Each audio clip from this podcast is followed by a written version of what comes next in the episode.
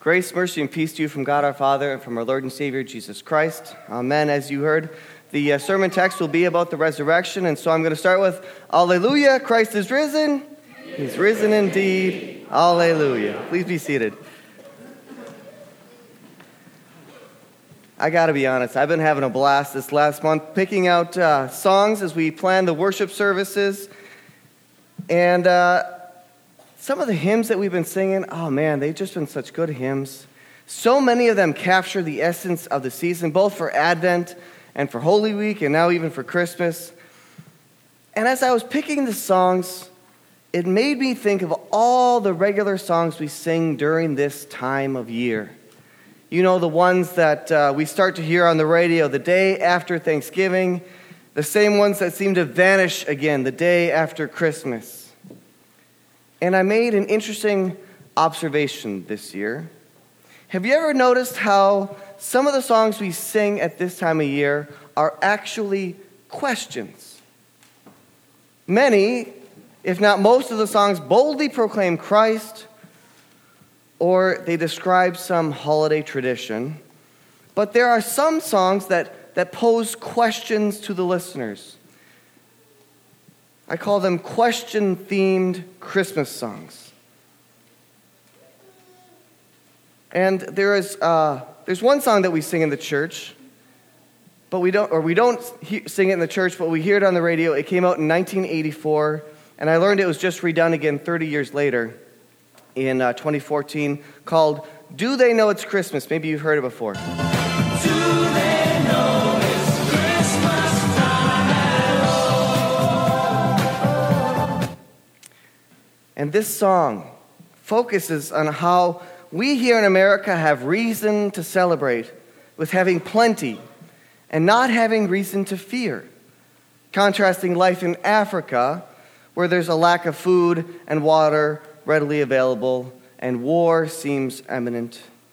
And it poses the question, do they, the Africans, know that it's Christmas, due in part to all the hardships they face? Now, that one is a bit more socially charged than others, but it isn't the only question-themed Christmas song. Another one you've probably heard of is, Do You Hear What I Hear? Go. Come on. Do you hear what I hear? Do you hear what I hear? Little Bing Crosby for you in the morning. This song focuses on basically someone asking someone else, am I crazy? I'm seeing these strange things. I'm hearing these strange things. I'm not the only one, right? You hear it too. And when you look at the lyrics, you can see that there are some pretty crazy things happening. First, you've got the night wind talking to a little lamb about seeing a star. And then you have a sheep talking to a shepherd boy about hearing the angels sing. And though the song alludes to Jesus being born, it doesn't actually say it outright. And so we're left with the characters of this song kind of just wondering what's going on that first Christmas.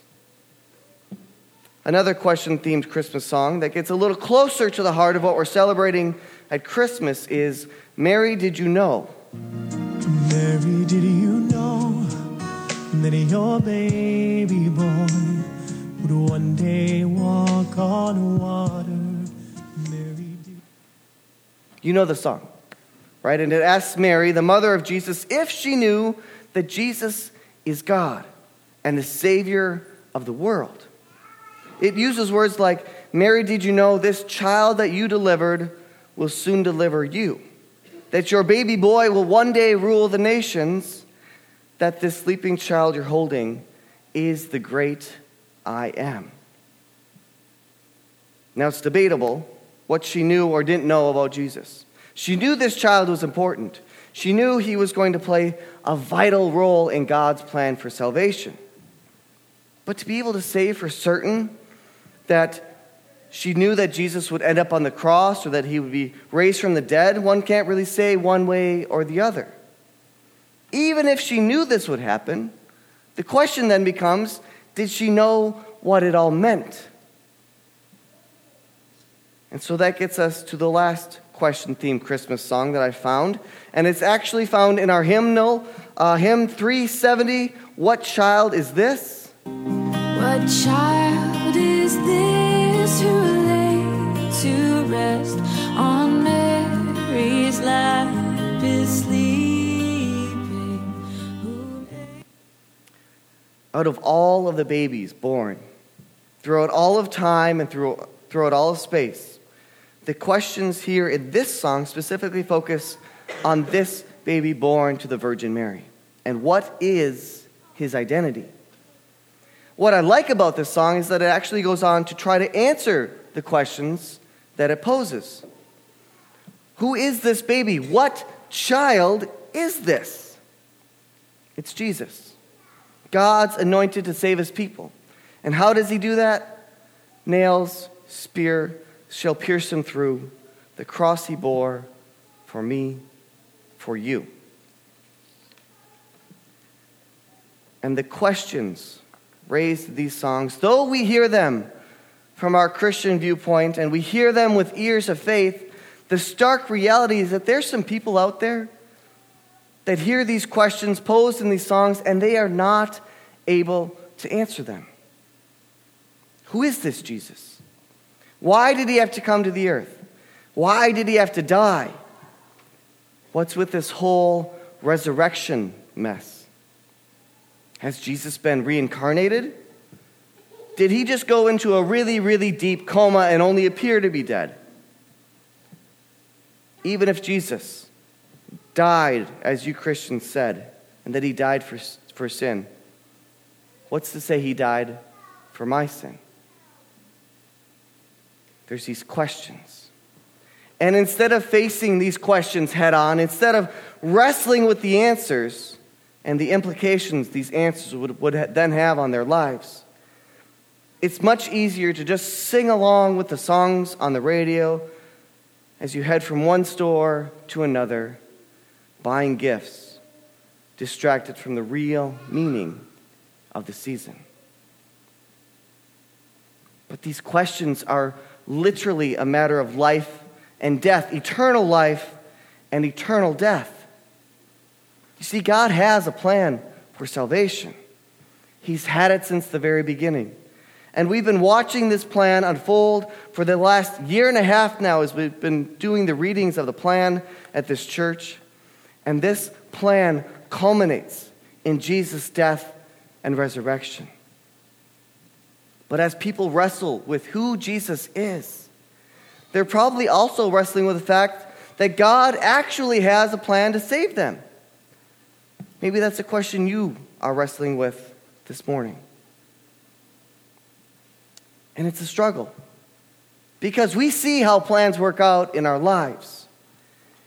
It's not hard to see when you look at your own life and see where we are, and how far away it is from where we imagined ourselves to be. There's a phrase we use for this. The best laid plans of mice and men, do you know how that ends? Often go awry. That's a phrase that was coined from a poem written by Robert Burns. And how true is it? Another phrase, if you want to make God laugh, tell him your plans, right? It's along the same vein. Because as much as we plan and plan and plan, in the end, it never turns out the way we envisioned. No plan is ever without a hiccup or a mistake. At least that's the case whenever we humans are the ones making the plans. Even our plans feel the effect of sin. Even our plan, plans are flawed simply because flawed humans make them. But not so with God. He had a plan to save us even before Adam and Eve sinned and caused the world to fall into this broken existence that we live in day in and day out. God even revealed the truth that he had a plan in the same conversation with Adam and Eve right after they sinned. And that plan culminates in Jesus, in his birth, in his sacrifice on the cross, in his resurrection from the dead, and his promised return, which reminds me of another question-themed song that we sing, only this one we sing around Easter. Hymn number four fifty-six, Were You There? Were you there when they crucified my Lord? This African spiritual asks us to try to imagine what it would be like to be at the death and resurrection of Jesus, to watch it firsthand as it asks four very pointed questions. Were you there when they crucified my Lord? Were you there when they nailed him to the tree? Were you there when they laid him in the tomb? And were you there when God raised him from the tomb? And rightly so. They say that sometimes it causes us to tremble, tremble, tremble. Because God's perfect plan unfolded perfectly. God's perfect Son died as the perfect sacrifice, taking our sin upon himself and making us perfect for all eternity. And it's the resurrection that makes Christianity distinct. In Islam, the Prophet Muhammad died. Mormonism, Joseph Smith died. Confucianism, Confucius died. Buddhism, Buddha died. And yes, I'll give it to you that Jesus died too, but he's the only one who didn't stay dead. Three days later, he rose from the dead. He was resurrected from the dead, and he lives to this day and will continue to live forever, giving us hope that we too will be raised from the dead as his beloved children. And there's one other distinction worth mentioning. In all the other religions I mentioned, it's all about what, what you can do for your God as you work hard to secure your afterlife. But in Christianity, it's all about what God has done for us, how he's done everything necessary for our afterlife, and then we get to go and live a life of gratitude for this saving act. Hallelujah. Christ is risen. He's risen indeed. Hallelujah. Amen.